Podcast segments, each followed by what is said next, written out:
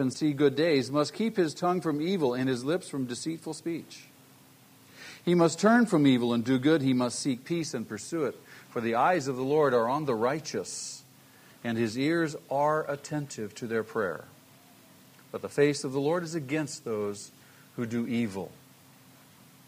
Now, as we read that passage, I want to re- recall to you and remember that the key thought we're dealing with here is found in verse 10. It's found in that phrase that Peter quotes from Psalm 34 Whoever would love life and see good days. We're trying to get a handle on living and loving the good life. All of us, I presume, want to live and love the good life, wouldn't we? Sure. And so the question is how do you learn to love life? How do you learn to see good days? What components are essential? How has God designed life? How has God designed His creation so that, in fact, as we follow His design, we will love life and see good days? So we're trying to get a handle on His design. And we've been noting uh, the past two weeks that the elusive good life is the rather disappointing pursuit of our society. Everyone's running after the good life. They find it elusive and they can't get a hold of it. It just is not something that they can hold on to. In fact, one song says, Oh, the good life, full of fun, seems to be the ideal. Oh, the good life tries to hide all the sadness you feel. Boy, isn't that telling? People trying to stuff their life with all manner of things to cover up their sadness and their emptiness and their frustration. Everybody, may I suggest, pursues the good life. And our society's value system, you don't have to be a rocket scientist to see this, but our society's value system seems geared toward the good life. And the good life, basically, in our culture, is synonymous with sin. It's real simple. The good life in our culture, in our society, is synonymous with sin. Sin is the good life overindulgence in everything, no limits. Don't tell me what I can or can't do. As an example, I read an interview some time ago with a well known celebrity, and she was a woman who clearly has prostituted herself and perverted her life into some kind of symbol of the good life. She lives simply for money, she lives for sex, she lives for the body beautiful and sex. She is the epitome of the symbol of the good life. In short, she has it all. She has it all. She has fame. She has notoriety. She has men. She has sex appeal. She has the media on her side. She has maintained the physical form that is part of the idolatry of our culture. And she is loving and living the good life. She has abandoned herself to a lewd kind of sexual exhibitionism that has become her trademark. And in the interview, I was fascinated as I continued to read this interview. She was asked about her critics, those who would criticize her about her the performances she gives and her lifestyle and the kinds of things that she indulges in. And she said, Those people who criticize me have no moral standards. I wish they were moral. I read that. I said, I had to reread it. I said, Did I miss something? Did they leave something out? Those people who criticize me have no moral standards. I thought, oh my, something is terribly amiss here. Someone is clueless. And she went on to punctuate her continuing remarks about those who would criticize her with four letter words. And at the time, it seemed to me that she was the model, she was the personification, if you will, of the incredible indulgence. Indulgence that says, I live with my own lust being expressed without limit. Whatever passionate perversions may entertain me, these things I have every right to and to do. No one can tell me that I can't do them. There's no moral standard against them. And this is the good life. This is the good life. This is a, the tenor of our society today. And all of us have come out of that same environment to one degree or another. All of us know what we're talking about. Maybe certainly not to the degree that I'm identifying here. The reality is that virtue, virtue, what you and I would call virtue, what we would recognize as that which is good and wholesome and virtuous, virtue has been isolated to be whatever I want it to be.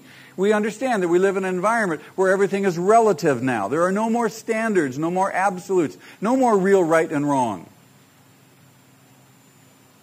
All of our children and, and many of you, as you've been growing up in our, in our school system, have been raised with what we call a values free education. People aren't allowed to tell us what's right and wrong. They aren't allowed to attach values to your education and or your behavior. And this is the fruit of it. This is what we're experiencing now. No holds barred. All the limits are thrown off. People are doing what they want to do, indulging themselves, and they're saying, this is the good life. And anybody who criticizes it is immoral. If a person decides to be a full blown pervert and flaunt it, you can't condemn that person. You can't condemn their behavior. You'd be thrown in jail now. Do you know that in the state of California? If the laws that are before our present legislature are passed in this next month, some of the things that we hold abhorrent and we disagree with and the Bible speaks against, uh, and if you speak against them, you can be thrown in jail. Amazing. We don't have any moral standards any longer for being critical, judgmental. We're called unloving and intolerant. Our culture has tragically uh, distorted its view of what makes life meaningful. Isaiah says it this way. Very simply, Isaiah chapter 5 verse 20. He says, Woe to those who call evil good. And that's exactly what we're seeing. What is the good life? Is that what it means to love life and see good days? To just indulge my passions, whatever I want, whenever I want, however I want? Are there no moral standards? Is that the good life? I think we all know that that life is empty. I think we know that that life is destructive. That life is indeed damning. That's the reality of it. The wages of sin is what? It's death. Oh, the sinful life has its moments, doesn't it? It has its indulgences, can be pleasing, but there's no true fulfillment. No true fulfillment. The writer to the Hebrews says it this way The pleasures of sin are fleeting. Oh, sin may, may bring me some momentary pleasure, but that pleasure is fleeting. It doesn't last, it's not fulfilling. The good life is not anything that the world offers. Let me say that again. The good life is not anything that the world offers. That's why John says, don't love this world or the things of this world. Don't go after that. Love of God's not found there. So the good life is not anything the world offers. Solomon had it all, didn't he? Solomon, we saw that in the last couple of weeks. In fact, he had more, if you will, than any of our modern celebrities have. The Queen of Sheba was overwhelmed by what he had. He had more money, he had more power, he had more notoriety, and yet we're told in Ecclesiastes chapter 2 verse 17, despite having it all, having seen it all, having done it all, what was his conclusion? He said, I hated life. I hated life. You think, wait a minute, you got it all. You got the big house in Manhattan Beach. You got the two Porsches in the driveway, the Mercedes in the garage. You got the swimming pool. You got the big bank accounts. You got it all. You got everything.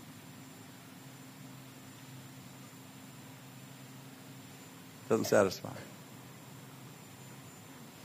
Interestingly, I think I noted this last week, but I want to come back and revisit it. Interestingly, at the, at the end of the book of Ecclesiastes, at the end of his life, really, he comes to a conclusion that could have saved him all of his pain and all of his frustration. If he had only done this, He comes to the end of his life. He looks over this whole thing, hates it all because he lived it for his own indulgence. He lived it for his own indulgence. And then he gives this very, very pertinent advice. Ecclesiastes chapter 12, verse 1. Remember your Creator in the days of your what? Before the days of trouble come and the years approach when you will say, I find no pleasure in them. Boy, does that, is that sound counsel? What's he saying? He says you better get your life on course early. How many would agree to that? The earlier the better. The good life, the life that is full of good days, is the life, very simply, that remembers God. God says, Honor me, and I will what? Honor you. It's a life that remembers Him. The life that is set on the Lord. Solomon finally came to that conclusion. All of the money, all the fame, all the accomplishments, all the women, all of it, the riches, everything, he says, brought him nothing but emptiness. He said it was all meaningless. Everything, he said, is meaningless, a chasing after the wind. None of it amounted to anything. None of, none of it fulfilled him. So he says, remember God, who is the key to the good life.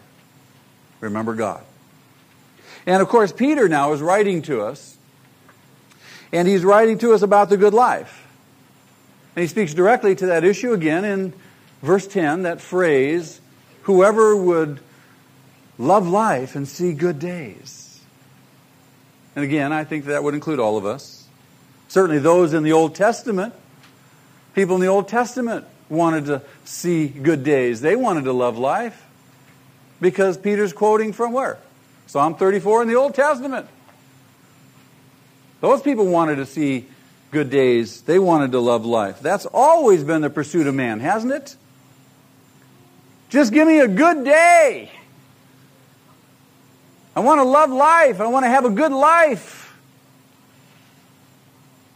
But how is that accomplished? How is that accomplished? Well, the answer, Peter tells us, Peter tells us that the answer to loving life and seeing good days is found in the absence of problems in our life. Really? I mean, I mean, it's a good day if I got no problems, right? I love life. I got no problems. He says the answer comes in the fact that I have everything my heart desires in terms of possessions, right? The good life is there. Are you sure? Of course not. We've talked about that. Remember who Peter was originally writing to? Is he writing to people who are kind of cruising through life, skating, everything's well for them, no problems, they got it all? No, he's writing to people who are suffering, suffering unjustly, unfairly. Most of them have lost everything in their life. They're, they're, they're uh, uh, uh, aliens and strangers now. Some have lost members of their family. Many of them who are on are running literally for their life. So Peter says to them, in that, in that situation, in that environment, in the midst of all that trouble, in the midst of that grief, imagine you get a letter from Peter says, Hey, guys, if you mean to love life and see good days, you're going, What is he saying? God means for us, in spite of our circumstances, He means for us in spite of what's going on, even the evil, bad, unfair, tough times, He means for us to love life and see good days. He says it in His Word. So Peter says, here's what you need. Here's, here's four things that are essential if, in fact, you are to love life and see good days, no matter what your circumstances may be. We said the first one was what? You must come to life with what? The right kind of attitude. Not just any old attitude, you got to come to life with the right attitude. People say you, you need an attitude. You need to change your attitude. Oh, okay, great. What should I change it to? What kind of attitude should I have? We, we speak in global terms. We, we don't speak with much specificity because we don't know ourselves. So we go where? We go to the manufacturer's handbook, and the manufacturer's handbook tells us what components make up the right kind of attitude. Isn't that glorious? Aren't you glad that God's provided all this for us? Everything we need. So in verse 8, he tells us those five components that really do make up the right attitude. This is weird approach life with. And those five components are what? Before he puts them up on the board, on the screen. What are they? What's the first one? Be harmonious.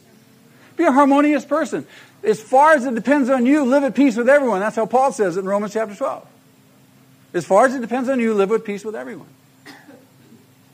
Be a harmonious person. Jesus says it this way Blessed are the peacemakers. Be someone, be someone who is always working for harmony. To bring about conciliation or reconciliation. Isn't that the message of this book, reconciliation? Healing of relationships. So we're to be harmonious people. What's the second thing that characterizes our attitude, or should certainly? Sympathetic. I'm with you. I'm with you. I may not understand what's going on. I don't understand the depth of your suffering and your difficulty, but I'm with you. Sympathetic means to suffer with someone, to be with them, and to rejoice with them. You know, grieve with those who grieve, and mourn with those who mourn, and rejoice with those who rejoice. What's the third one? Love as brothers. Have a genuine, affectionate love. Not a distant, cold, well, I love you with the love of the Lord. No, a genuine love that's affectionate and, and willing to, to extend to your brother. And the fourth? Oh, yeah, compassionate, tender-hearted, yes. From down deep inside.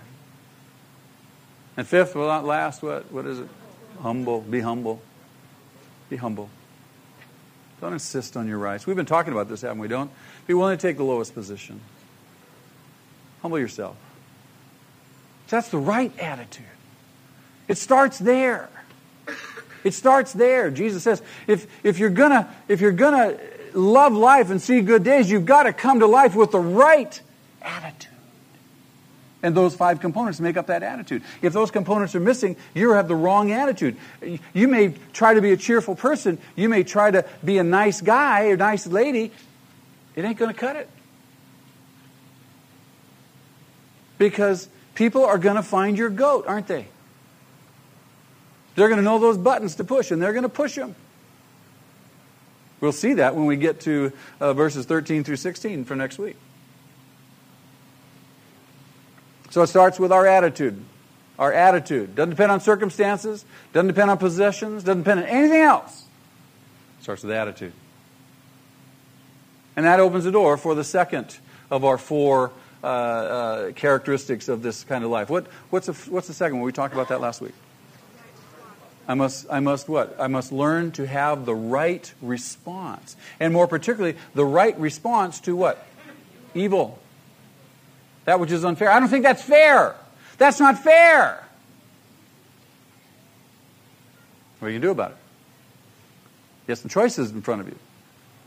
You're going to kick and scream. You're going to argue. You're going to fight. That's not fair. It's not. It may not be fair. What should be your response? The response is twofold, isn't it? Our response is first not to what? Not to retaliate. Remember that? We said that? We don't retaliate. We don't, we don't uh, uh, give evil for evil. We don't give insult for insult. That's the negative part of the response. There's a positive side. What's the positive side? Instead of retaliating, we, we bless. We give a blessing. Try that.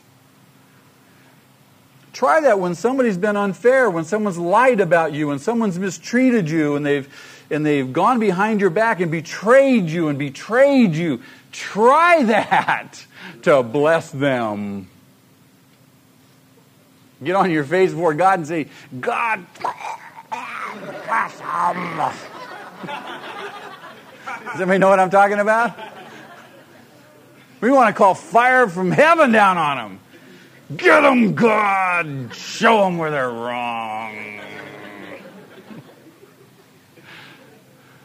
No, we're to bless them. But remember, it all starts with what? The right attitude. The right attitude. Don't leave off that word right. It's the right attitude. The right attitude leads to the right response. Very good. Isn't this exciting?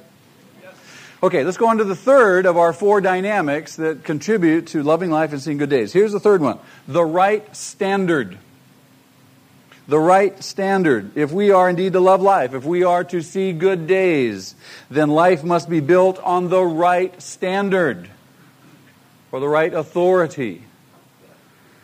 The question is, what standard have you built and are you building your life on? What authority?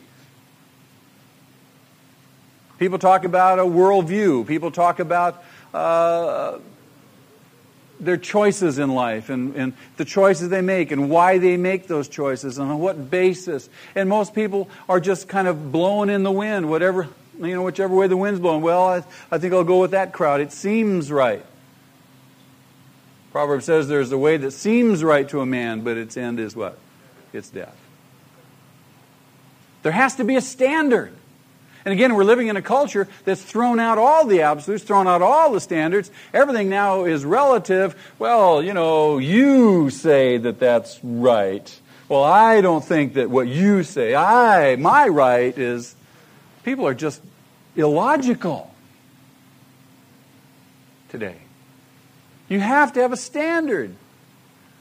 You have to have a ruler a straight edge by which you measure your life up against to see where you deviate from the norm. What do you believe and why do you believe it? What do you believe and why do you believe it? If you can't answer those questions, you're in deep doo doo. Do you know that? You're in deep trouble. You have no testimony. Beloved, if you and I cannot answer those two simple questions, what do I believe and why do I believe it? What's my standard? What's my basis? Verses 10 through 12, Peter quotes from Psalm 34. Where's he quoting from? The Old Testament. He's quoting from the what? Scriptures. Why is he quoting from the Scriptures? Because in verses 8 and 9, he set forth his thesis. He's made a statement. He said, This is how we should go. People are going to say, Well, how do you know that's how we should go? Well, he puts pulls out his handy dandy Old Testament, and he says, Because it says it right here. He appeals to the authority of the Word of God. That's how I can say verses 8 and 9. That's how I can tell you to have the right kind of attitude. That's how I can tell you not to retaliate. Because it says it right here in the Word of God. You see? Peter has a what? Standard. He has the right standard for his life. He's saying you must live your life according to the Word of God. The decisions you make must be based on the Word of God, not on what you read in the newspaper or the local, the, the most recent popular book. It's this book. It's this book. Are you reading this book? Beloved, are we reading this book? To use Peter's words, are we craving are we craving the pure spiritual milk of the Word so that by it we may grow up in our salvation? Is this the standard for my life? I say, oh, yes, I base my life on the Bible, but I don't know anything about it. can't quote you anything, can't tell you where anything is. Peter was be saying to us, he'd say, look, he says, you're living in a hostile, hostile situation. You're living in, in grave difficulty. You're probably wondering how life couldn't get any worse, could be much worse than it is. So I'm telling you to live a certain way. I'm telling you to live harmoniously, sympathetically. I'm telling you love as brothers. I'm telling you. You should be compassionate and humble. Don't retaliate. Bless instead. He says, I'm telling you all this, and you're probably saying to yourself, this can't be right. You gotta be kidding. This doesn't seem reasonable. It doesn't make sense. Humanly speaking, it doesn't make sense. Because humanly speaking, we say we ought to be able to strike back.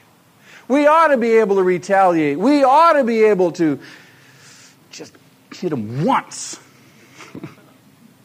just once. I won't do it again. Just get them one time. Eh, in our humanness, there's that part of us that's still yet laden with sin that, that the impulse is there, isn't it? That, that makes sense. I can get behind eye for eye and tooth for tooth. But this bless those who persecute you and mistreat you. Go two miles when they say go one. Turn to them the other cheek. If they want your, your shirt, give them your coat too. Oh, wait a minute. This doesn't make sense. You're right. It doesn't make sense, humanly speaking. You got to have eyes to see. Would you agree? You got to have eyes to see. You got to look and you say, whew, this is God's way. This is not the world's way. This is God's way. And so Peter says, just in case there's some question in your mind as to what I've said, just in case there's some doubt about what I've instructed you and told you to do, it comes directly from the Word of God. Hence, he quotes from Psalm 34. That's his source. Isn't it beautiful? Do you see how you got to have the right standard in your life? We stand on the rock of the Word of God. That is our foundation. Beloved, if you want to love life, if you want to see good days, then simply obey God. Obey His Word. But in order to obey Him, you got to know what it says, right? And in order to know what it says, you got to read it, you got to study it, you got to meditate on it. Base your life on the Word of God. You say, why? Why? Well, let me just give you some verses. These are great. Because the Word of God is eternal. Look at this Psalm 119, verse 89. Great verse. Your Word, O Lord, is eternal. It stands firm in the heavens. Man, there's nothing more solid than the Word of God. Again, from 1 Peter chapter 1, we, I just rehearsed these verses with you. Let me just go again. Verse 22, chapter 1 of 1 Peter. Now that you have purified yourselves by obeying the truth, so that you have sincere love for your brothers, love one another deeply from the heart, for you have been born again, not of perishable seed, but of imperishable through the what? Living and enduring Word of God. Living and enduring? Ah, look what he says. Now he goes and he quotes. From where? The Old Testament scriptures. He's backing himself up again.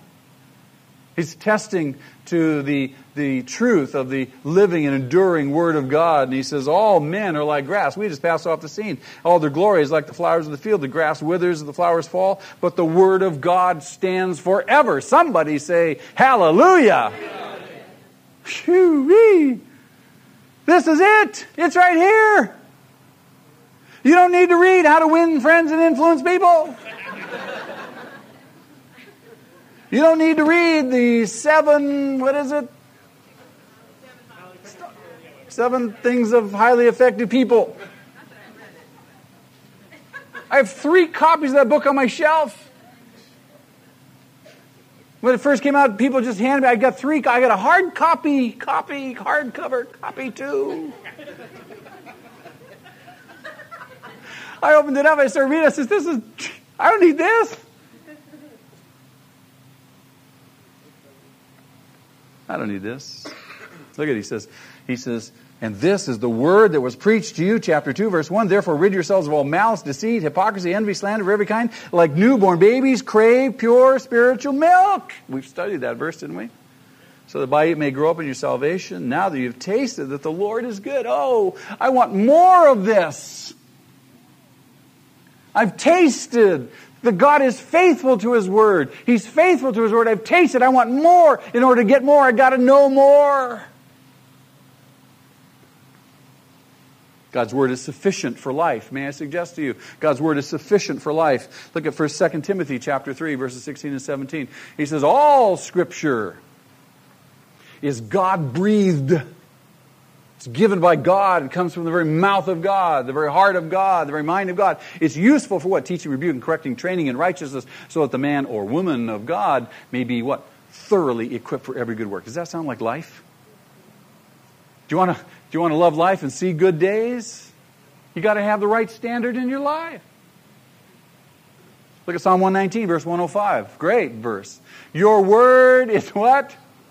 A lamp to my feet and a light for my path. How do I know which way to go? Which because you you have shown me. He said, Go this way. Oh, yes, okay. go that way. Even in the smallest choices of life.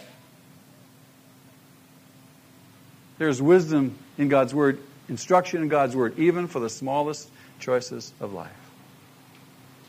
Hebrews chapter 4, verse 12. The Word of God reveals our very thoughts and attitudes. Look at this. For the, for the Word of God is living and active. Don't you love that? It's living and active. It's not some dead, old, dusty, musty book. It's living and active. It is sharper than any double-edged sword. It penetrates even to the dividing of soul and spirit, joints and marrow. It judges the thoughts and the attitudes of the heart. You and I can't even do that. People say, why did you do that? You say, I don't know.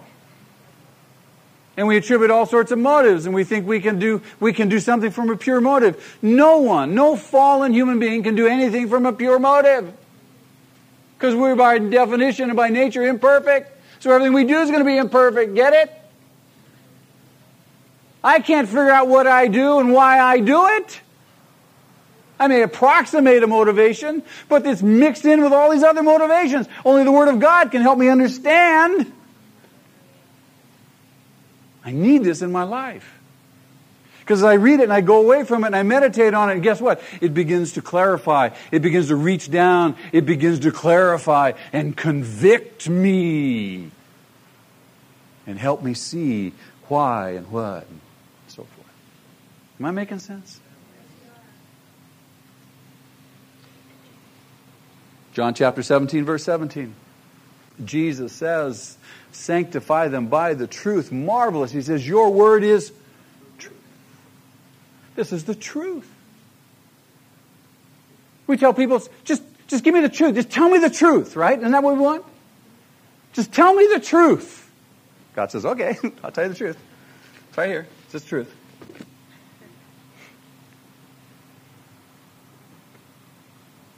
John chapter 1, verse 14.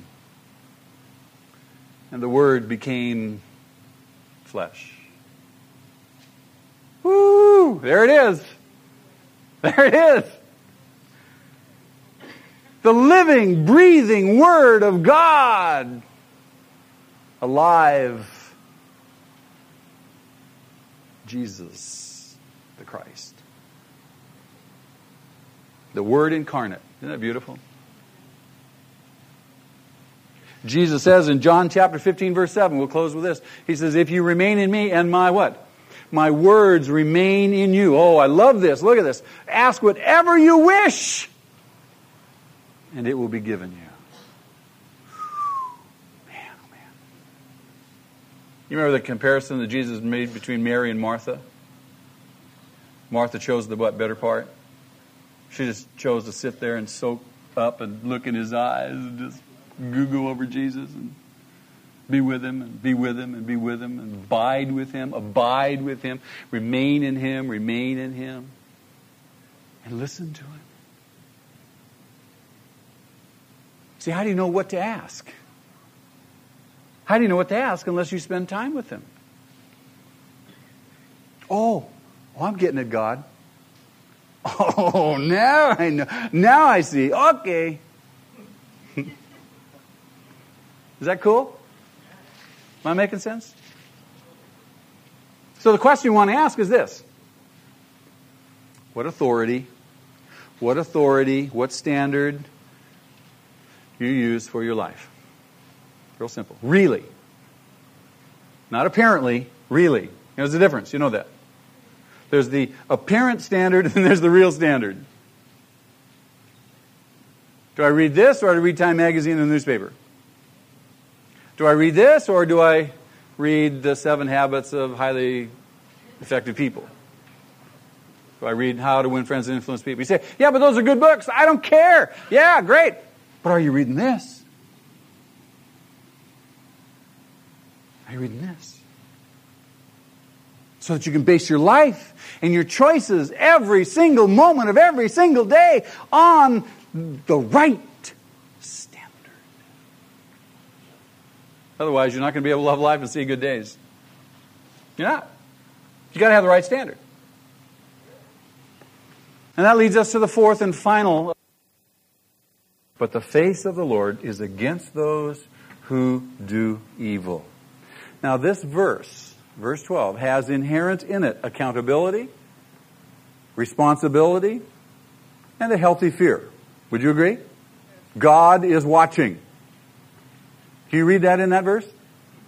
Is that a fair reading? God is watching? Though that is true, that's not the primary point. That's not the primary point. That's not the primary issue here. I could preach that, and it would preach very well, wouldn't it? God is watching. You better get your act together. Why? Because God is watching. And I don't know about you, but probably the same thing happened to you as a little kid growing up. My mother told me, and rather emphatically, that God saw everything I did. She says, God sees everything you do.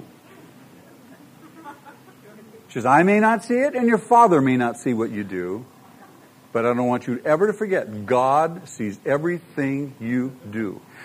I want you to know that that was indelible. That marked me for the rest of my life. That has stayed with me. God sees everything I do. And it is true. But that's not Peter's point. Peter's point is more subtle. And it's beautiful. I hope you see this. The references to the eyes of the Lord God's eyes. The references often indicate simply that He is all seeing. He sees everything. Hebrews chapter 4 verse 13. Nothing in all creation is hidden from God's sight. Everything is uncovered and laid bare before the eyes of Him to whom we must give account. So God sees everything. So when the Bible talks about the eyes of God, the eyes of the Lord, that's one way in which it is approached. He judges everybody. Proverbs chapter 15 verse 3.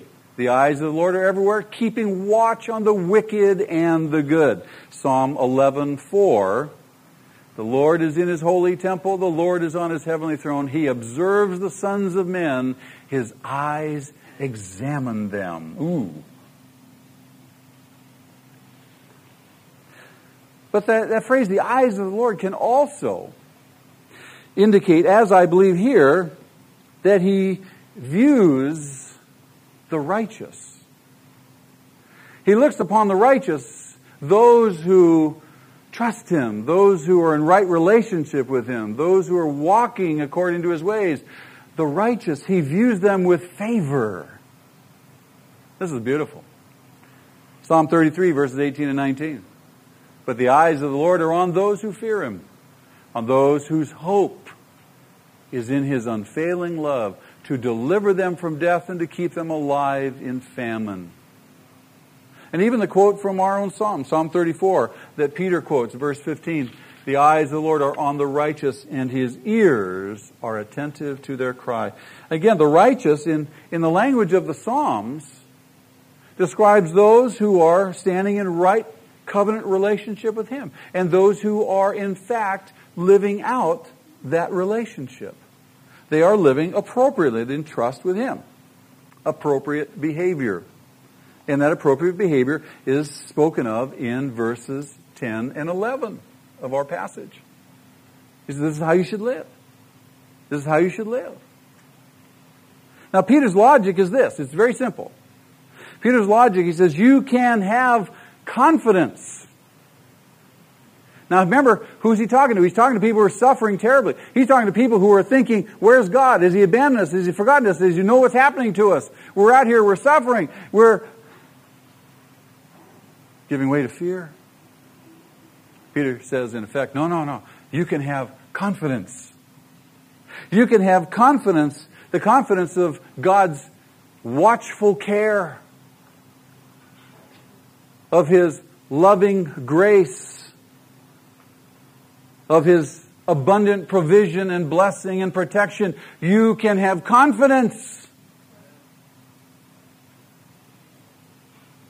Even if you're being persecuted unfairly, treated unfairly, even if things are not going the way you think they ought to go, you can have confidence that God's eyes are upon you. And His ears are attentive to your, the word really is not just prayer, the, the word really is pleas to your cries, to your petitions. His ears are attending to them. Why? Why can I have that confidence?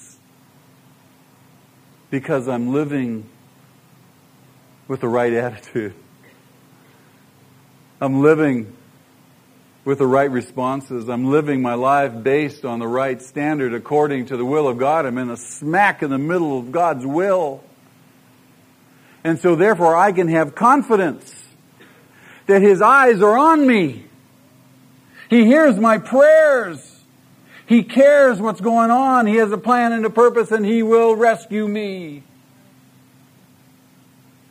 I can have confidence. I don't have to flip out. I don't have to retaliate. I don't have to worry. I don't have to, to go, ah! Where's God when you need Him? You see, that very statement evidences what? The wrong attitude, wrong responses, and your life is not based on His standard.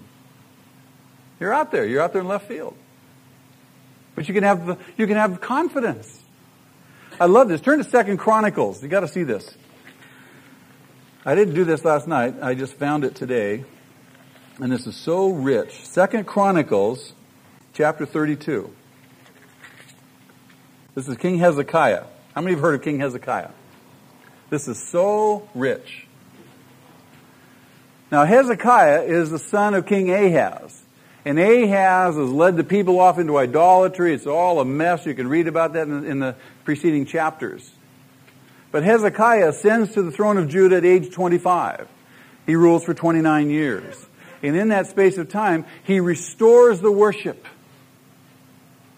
He breaks down all of the places of idolatry. He brings the people back into right relationship with God. He restores the sacrifices. He restores the temple. It's beautiful. The people are just absolutely flourishing under his leadership. Now look at this. Chapter 32.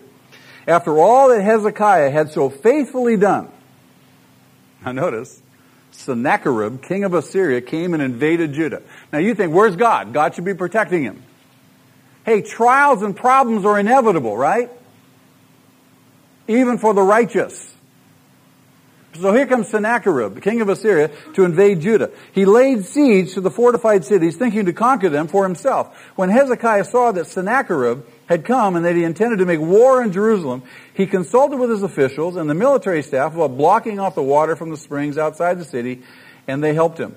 A large force of men assembled, and they blocked off all the springs and the stream that flowed through the land. Why should the kings of Assyria come and find plenty of water, they said. And then he worked hard repairing all the broken sections of the wall and building towers on it. He built another wall outside that one, reinforced the supporting terraces of the city of David, and he made large numbers of weapons and shields, so he got prepared for warfare. He's under attack.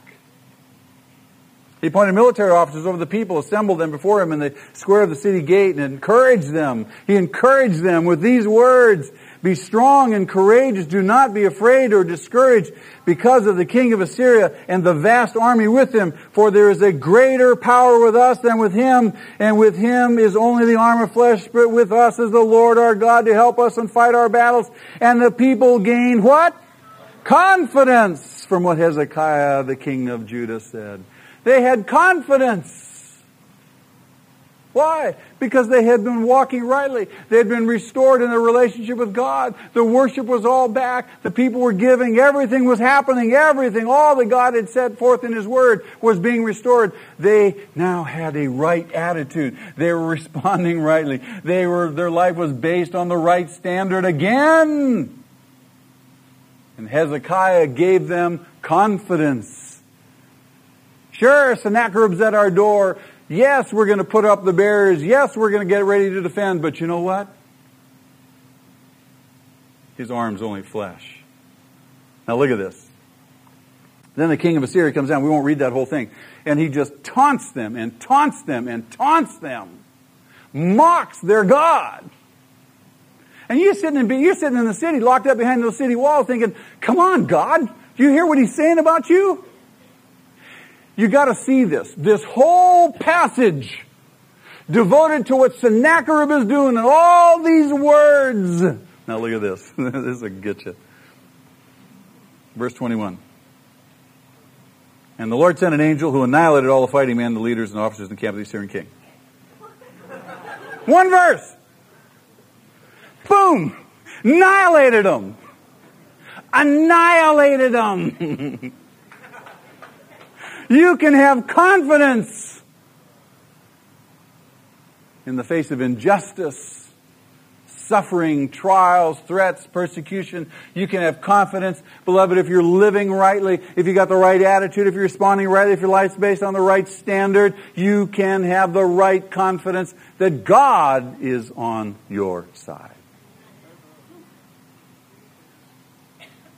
Lord is watching over you.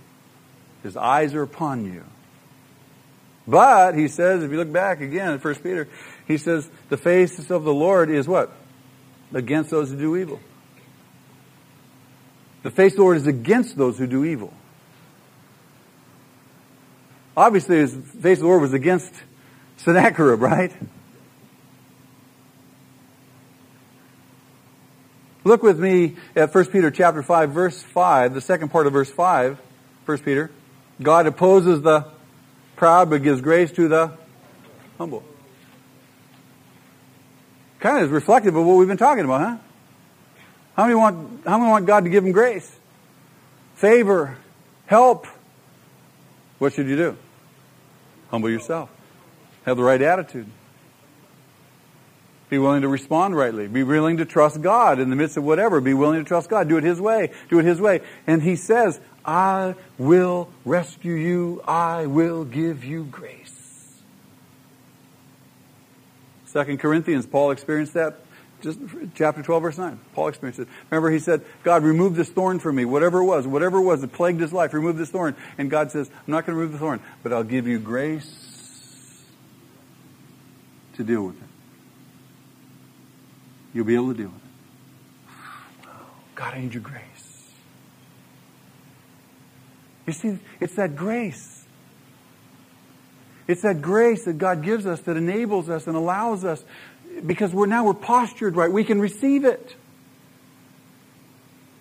If your back is turned and you're doing your own thing, leaning on your own understanding, how in the world can you receive from Him? Am I making sense? So, beloved, if we want to love life, if we want to see good days, have the right attitude have the right responses, have the right standard, and have the right confidence. No matter how great the hostility or severe the persecution or unfair the treatment, no matter, no matter how difficult or painful the trials and the circumstances, have the right attitude, have the right responses, have the right standard, and have the right confidence. You can live the good life you can experience the good life in the confidence that the Lord is watching. The Lord is watchful over you. I'm reminded of the, of the hymn that we sing not, not all that often. His eye is on the sparrow, and he watches over me. Isn't that a beautiful? Oh, I love that. In fact, we're going to sing it, aren't we, Al? We can live the good life in the confidence, beloved, that the Lord is watching. And He knows how much we can handle. He knows what He's doing. He is still sovereign. He's still on the throne. No one's usurped it. He's in absolute total control. He knows. He'll take care.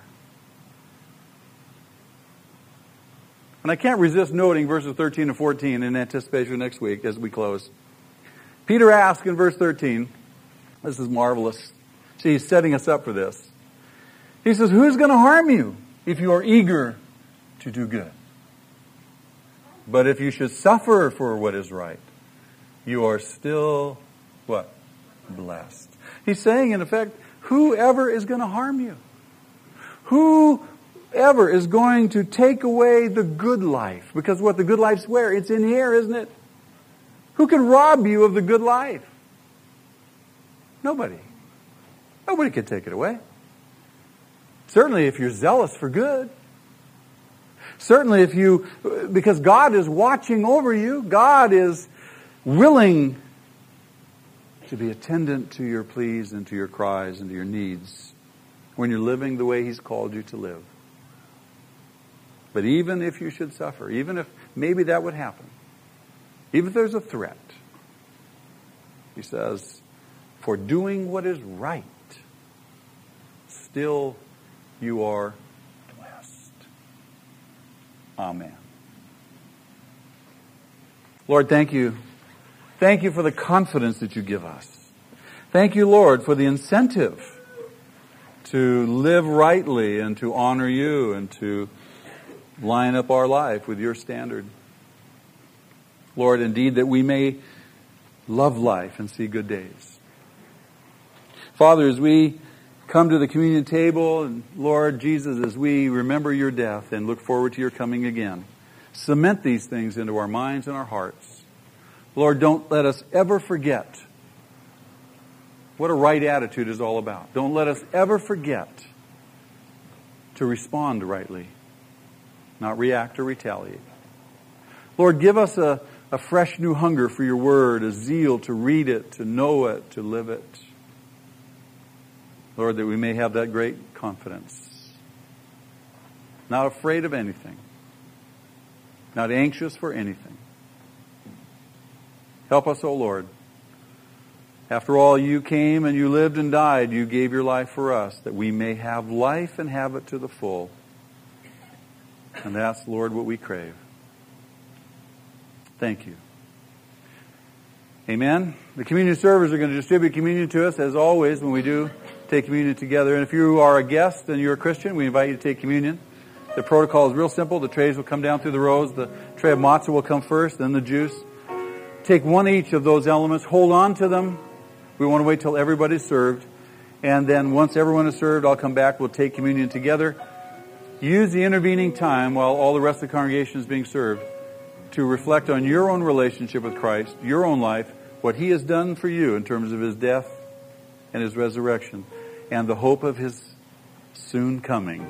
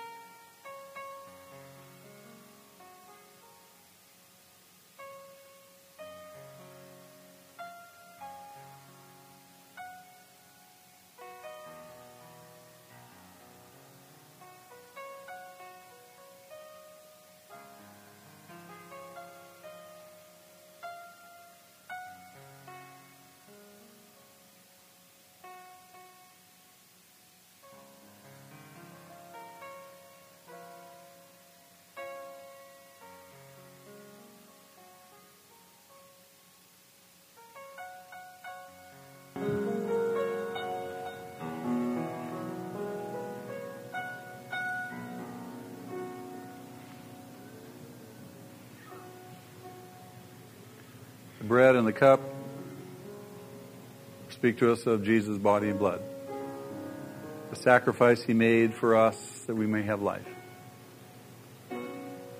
The tragedy is that sometimes, many times indeed, we, we're not having life. We're not seeing good days, the days that he meant for us to see. He means for us to know this life. Means for us to believe, trust Him, to commit to Him. So He told His disciples. He tells us the same thing. As we take these elements, we we're remembering him and his death. We're remembering also what, what comes to us and that we, we can really have life. But we also are called to reflect life, aren't we? Be a radically different people. We should do good. We should be doers of good. And as we look forward to his coming again and as we have been faithful, we will hear, well done, good and faithful Julie. What a joy to be a Christian. Again, we're brought, we're brought back together as a body. We're brought back to God's Word, to His truth. We're reminded again, oh yes, Lord, yes and our lives are focused on Him as it should be. Amen? He said, This is my body. Take and eat.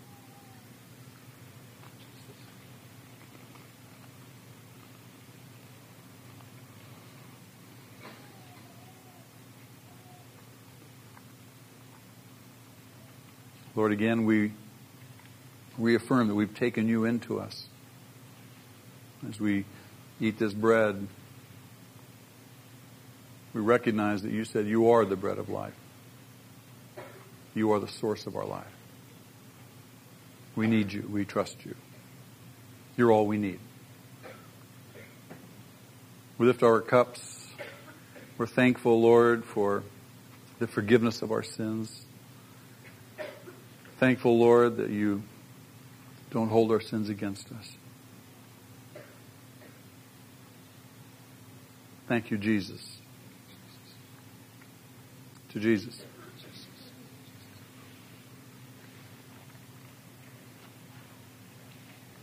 Amen? Amen. Isn't it great? Don't you love it? Coming to church, being a Christian, studying God's Word together, fellowshipping. Let's stand together. Alan has a special song for us. This is a beautiful song.